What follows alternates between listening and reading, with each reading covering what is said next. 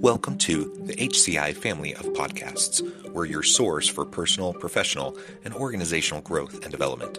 We share our own original research, explore industry trends, and interview executives and thought leaders from across the globe. Join us for practitioner oriented content around all things leadership, HR, talent management, organizational development, and change management. Maximize your personal and organizational potential with the HCI family of podcasts.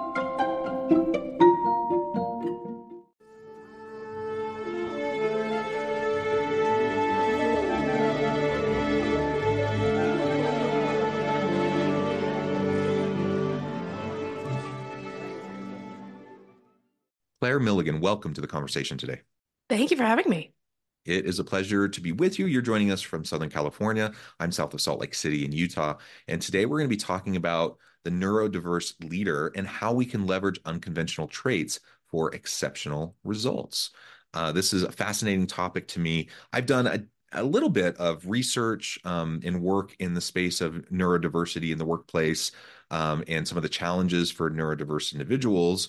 Um, I've never looked specifically at neurodiverse leadership. And so I think this is just going to be fascinating from that standpoint for me. But from a practitioner standpoint, I think hopefully this is just super valuable to anyone listening or watching today um, to get some real ideas and, and, and tips and tricks for how we can go about better working together. As we get started, I wanted to share Claire's bio with everybody. As someone with ADHD, Claire Milligan is not afraid to tell you she often bounces from one thing to the next, but the same ADHD that brings about the ping pong effect also enables her to break down complex concepts in easy to understand ways, hyper focus until she identifies a solution to a particular challenging problem, and helps her see things from all angles so she's able to support her team in the way they need to be supported. Today, Claire will be explaining why neurodiversity can be a career asset and share how others can leverage their own unique traits to level up their leadership. Now, Claire, is there anything else you would like to share by way of your background or personal context before we dive on in? Sure. Yeah. Um, currently, I, I am the co founder and CEO of a business uh, named Aimably. And what we do is help companies understand what they're spending on cloud services and how mm. to control those and the experience of being an entrepreneur as uh, one with ADHD has been quite a roller coaster and much different than being in a corporate context where I was before. So both of those things have been um, really instrumental in how I think about how people should be leading and considering um, being leaders when they come from the neurodiverse background like I do. Maybe if we can start by just with you taking a few minutes to explain what you mean by neurodiversity. Um, and so I think I already mentioned ADHD for you. Um, uh, we have individuals on the autism spectrum. Uh, there's a variety of things that kind of get lumped into that um, yeah that labeling. Essentially, it's a, a, if you process information in a way that's different from how our society is structured. A lot of times people might think, oh, since there's so many people who think that they have ADHD, uh, it couldn't possibly be something that's different. And, you know, th- there are, there are quite a few of us out there and there are quite a few people on the autism spectrum as well as we, as we understand it better and we grab hold of the more broad range of definitions that still means that we think mm-hmm. slightly differently uh, than how schools are structured, jobs are structured, the way we interact with the world, or the way we're trained as children. And and like you said, there's a, a wide range uh, of different elements that kind of fall under that umbrella, um, mm-hmm. different traits and whatnot. Uh, and and I think just within the autism spectrum. So I've been doing work um, around autism in the workplace now for I don't know six seven years uh, something in that range. Uh, and just during that time, um, we we've expanded quite a bit, kind of our understanding around what kind of is included in the autism spectrum, and really our understanding of like how many people that impacts. Uh, and it's a large number. um, and, and to, so to your point, sometimes people think, well, if it's just such a common thing, maybe it's not that uncommon. Um, it's not that large of a number. Uh, it's still a, a, an uncommon thing, and, and like you said, it, when when we process information in ways that are different than kind of the structures of society and how um, we're expected to to function and to interact with each other, that creates barriers. It creates other challenges um, that you know some people don't ever have to think about um, because you're a neurotypical individual. Um, neurodiverse individuals uh, have an extra set of, of things that they have to kind of worry about and and challenges they have to face. So being just aware of that and and attuned to that, I think is really important. Um, so hopefully we can create inclusive workplace environments where anyone can come and be valued and contribute in meaningful ways. Um, of course, as an organization, we want that. We want people to contribute. We want people to be innovative. We want people to drive towards solutions. Um, so it's a win-win if we can get out of our own way and kind of challenge our perhaps our our assumptions and um, our, our the notions that may not be so accurate. Absolutely. We used to call each other weird, and now we just realize that there's so much more we can add to the conversation from that different perspective. And the truth is, my goodness, aren't we all weird? Oh, absolutely. we're we're all just so weird. So uh, I, I embrace that label. That's wonderful. All right. Well, tell us a little bit more um, about you, you, referred to kind of going from a corporate setting to now you're an entrepreneur, uh, co-founder, and and running your own business. Tell us a little bit about what that's like. Like, what was yeah. your experience as a neurodiverse individual in a corporate setting? Um, what were some of the challenges you faced?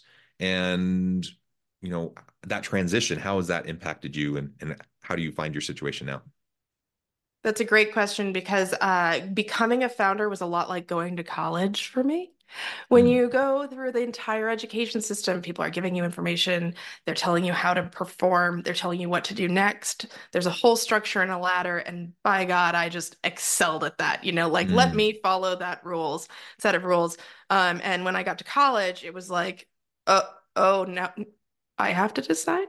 Oh, okay. Um, and a lot about transitioning from corporate to being a founder was exactly the same in a way that I don't think I fully prepared myself for. Mm. Um, one of the uh, thought leaders in ADHD that I really enjoy following likes to speak about um, the difference between obeying and creating. And I'm going to mm. put a pin in that, the word obey, because I want to come back to that in just a second. But as a person who can have an exceptional amount of energy towards something. When you have too much towards the decision making process, it can be very hard to make those decisions without a framework. So, mm. the important thing for somebody like me is to create a structure so that we are following and obeying as we have that kind of surge of energy and at other times when we feel very focused on it we create that structure. So really the difference between being in a corporate job the structure exists essentially and you can mm-hmm. modify it a little bit but you know meetings exist in this way and documents are written in this way and all that. Um, whereas being a founder you really have to lean into uh, taking the time to create the structure first and then obey it because if you start every day saying well i guess i'll do something important today uh, if you're like me you won't unfortunately. Um, the other side of it, though, is like we talk about the word obey, and uh, there's a really strong um, kind of counter defiance that is very common in those of us with ADHD because and actually also on the autism spectrum because we see a structure and we question it because maybe that structure doesn't work for us. And uh, and the structure is necessary for us to succeed. So we need to really challenge it and push it to where it will be um, something that helps all of us. Uh, and so while the concept of obeying a structure is very important at the same time um, we are definitely the people who will question everything. And so that also lends itself to becoming a great founder and just structuring your company company in a different way that you think makes sense broader than just you. Yeah, and and the structural issues that you're highlighting, um, it's it's it's a hard thing because if you don't face particular challenges, you usually don't even notice, right? Yes. So so I, I for example, we're not talking about other types of diversity today, but I'm a straight cisgender white dude. I'm a neurotypical guy. Um, so I go throughout my day, unless I'm really trying to understand and see things from other people's perspectives, I go, go throughout my day with all my layers of privilege, and I probably won't even recognize like the the little things that start to stack up that other people from different backgrounds might have to face on a daily basis right I, I, I always i cringe a little bit you know when people are saying stuff like well you know i i'm a white guy i, I worked hard for what i got I, i'm not just privileged i'm like well, yeah I don't question that you work hard. You know, I work hard. I am a really hard worker. Um, I don't think anyone who knows me would question that. But both things can be true at the same time. I can be incredibly privileged and I can be a hard worker. and and if I can just recognize that, um, what that means is at that point, then I can start uh, to to recognize some of those things that maybe I take for granted that other people find a little bit more challenging, or they're they're unnecessary obstacles that other people face. So while I'm neurotypical, um, it, it may not be obvious to me some of the the little things that can start to add up and and and stack up for people that make it harder for them. If I talk to people, if I try to understand where they're coming from, and if I take the time to try to better understand the systems, the structures, the policies, practices, procedures that may not be serving others as well as they might be serving me because they were designed for me. Um, at that point, I'm empowered. I can make a choice. I can decide how I'm going to interact with other people. I can challenge the status quo. I can push back on policies or procedures that maybe aren't as well suited uh, for others. And and I can, you know, from my standpoint, I want to be an ally. I want to be a supporter and a champion of of people who who might have challenges that I don't fully understand and and don't face on a day to day basis. Um, but that will only happen if I try to take the time to to better understand and if I can challenge the assumption that everything, all the status quo structures and systems exist in a way that they should exist and that they should continue to exist that way. That's kind of how humans tend to think. Um, and that's just not true. Like there's just so many things that don't need to be the way they are. Uh, and you know, one of the gifts of COVID for all the challenges that COVID brought us, one of the gifts of COVID was that for the first time for a lot of people, um, they really started to question do we really need to do things this way? Why? Just asking that why question again and again and again. Do we really need to? Uh, and and because of that, we in a few short years dismantled at least some of the things that were just unnecessary, uh, that were hindering the way we work together, the way we collaborate, uh, and the way we do business. So, anyways, I'm starting to ramble, but I, you know, that that's kind of as as you were talking, that's some of the things that were coming to mind for me um, and and again, why I just think it's so important for us to take the time to better understand the systems, the structures that may serve us okay, but may not serve others around us as well. I, I completely agree. And as a leader with uh, teams who follow you, the most important thing to do is to provide them avenues towards success. And part of that has to do with allowing them to bring them their whole selves to work, figuring out who their whole selves are, how they will perform well. And that's not saying everybody is a special snowflake that needs kid gloves. That's saying you hired these people for a reason. They have been successful before and they can be successful in the future. And if you're not letting them be successful, that's kind of your fault. Yeah, yeah, absolutely. So as you transition from a corporate setting, now you're an entrepreneur, you're you're um, a co-founder, and you're working in your own space.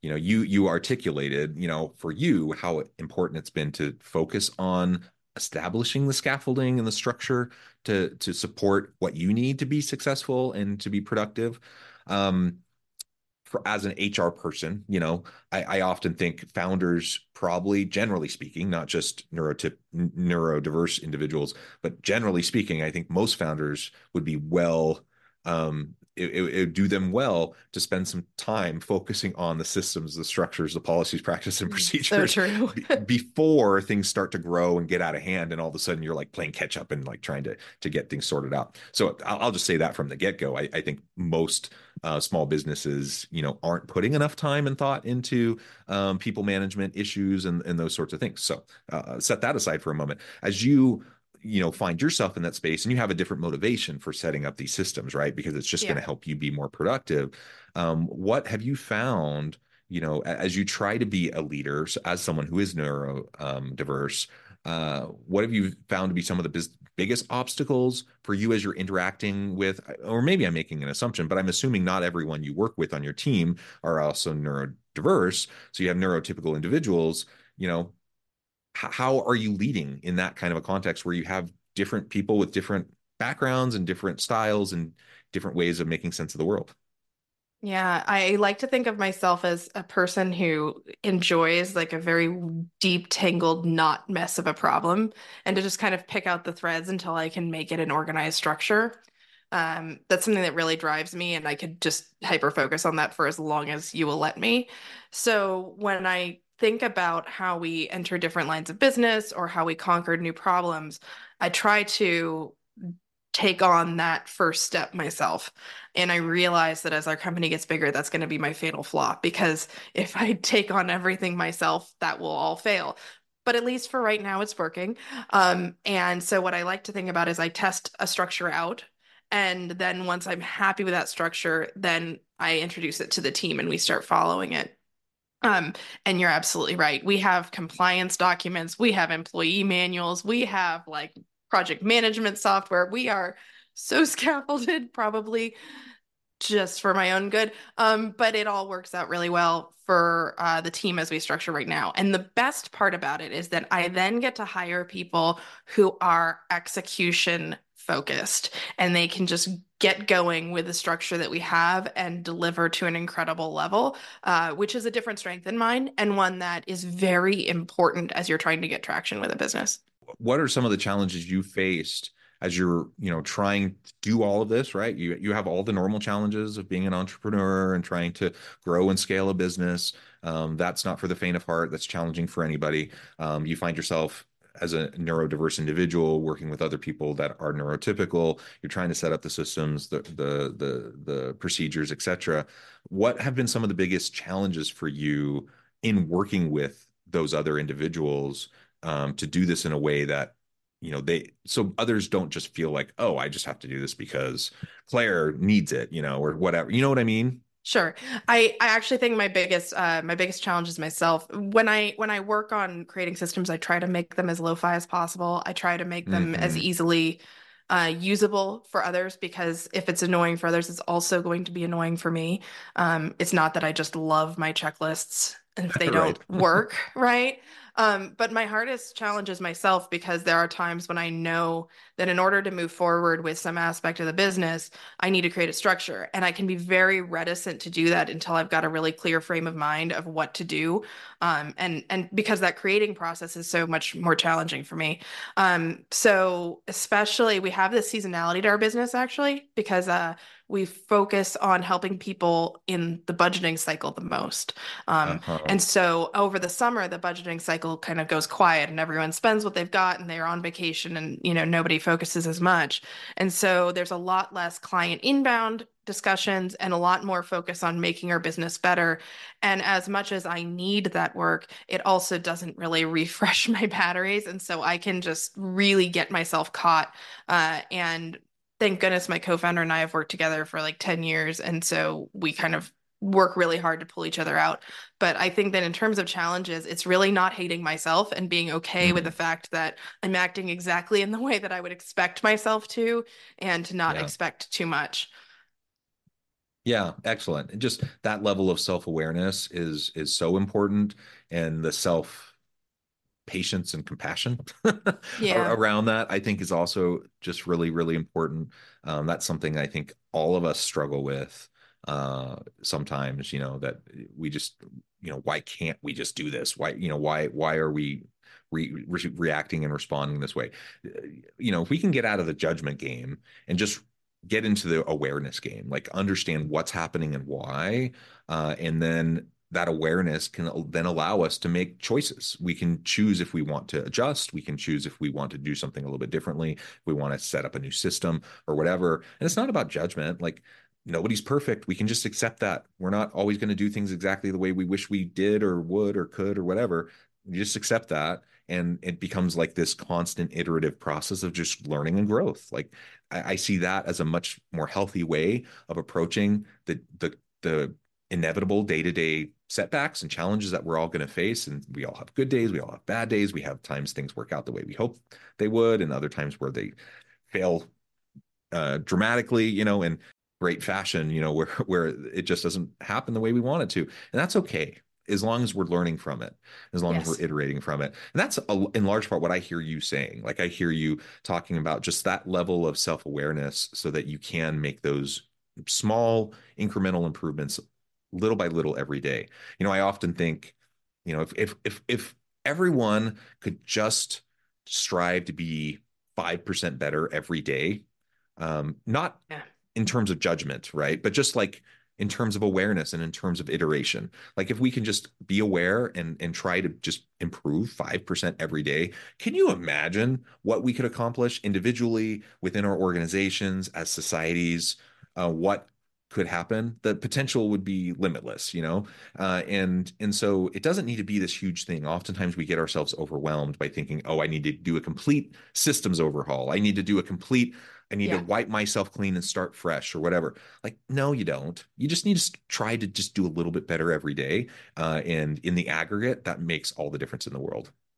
Absolutely. My my little hack for that is actually whenever anything seems super uh, insurmountable, I like to think about doing productive procrastination. So there will be something else that is valuable. It's not nearly as important as that huge thing in front of me. But mm. by doing and committing to getting something done, that actually turns the wheels. And I can be thinking about something in the background so that I can then take on that larger task. And just purely by switching gears uh, into a new task it, and and choosing one that's a little bit more rote, um, it really allows for almost a meditative process. Yeah, oh, I love it. So if you find yourself stuck, if you find yourself struggling, um, you know, sometimes it's, it, yeah, I don't want to advocate for avoid all the hard things and only ever do the things you like to do. That's not what sure. you're saying. But, no. but, um, but absolutely, like sometimes falling back into your comfort zone of things that you can just do, you know, you can do well, it can really get you out of that rut and get you back on the path. So I, I think absolutely that's, that's excellent or take a shower now that we can work from home. take a shower, walk the dogs, the right? yeah, do something to reset your brain. Yeah. Um, you know, I think that's that's tremendous. Uh, what longtime listeners of the podcast know. I have two dogs. Um, and I walk them religiously. You know, uh, I I love my family. I have six children. Uh, I've been married for 21 years. I, am not saying I'm like trying to escape them or anything, but man, I really look forward to that half hour where I get my two dogs out at the park every day because it's a mental reset. It's it's just yeah. it's so refreshing. It's meditative, um, and the restorative process, yeah, you know, uh, the the restorative um, aspects of pets and and all of that, right? So it's just something that I am I'm dead set. I'm going to do this every day, almost no matter what um, and and it pays a lot of dividends we all have those things that we can do. So for some people, it might be walking your dogs. Some people might be taking a nice long shower or a bath, whatever, whatever it is for you, lean into it, give yourself permission to do it. Uh, and ultimately, you know, I think we'll all benefit. Well, Claire, I note the time. I need to let you go here in just a minute. But before we wrap things up for today, I wanted to give you a chance to share with the audience how they can connect with you, find out more about your work, your team, and then give us a final word on the topic for today. Sure. Uh, thanks, John, for having me. Um, I can be found on most social sites with the handle Claire Designs. Um, my business is Aimably, A I M A B L Y. And uh, I am the kind of person that you'll find out there writing some opinionated stuff. So I like being challenged. If you see something I write and it's got an opinion that you disagree with, I would love to hear from you um, because I think that's what makes us all better. And that's really where I try to engage even beyond our business and with other people in other ways.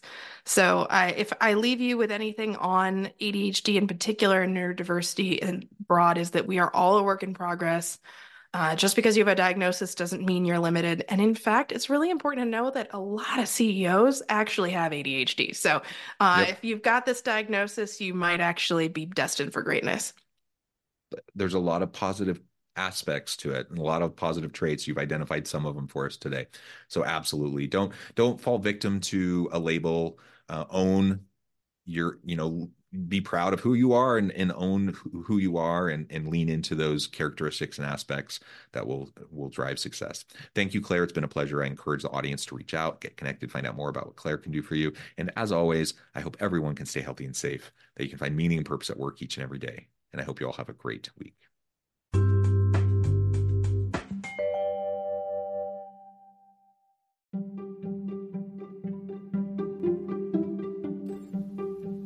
Thanks for joining us for this episode of the podcast. We hope you stay healthy and safe, and please join us again soon.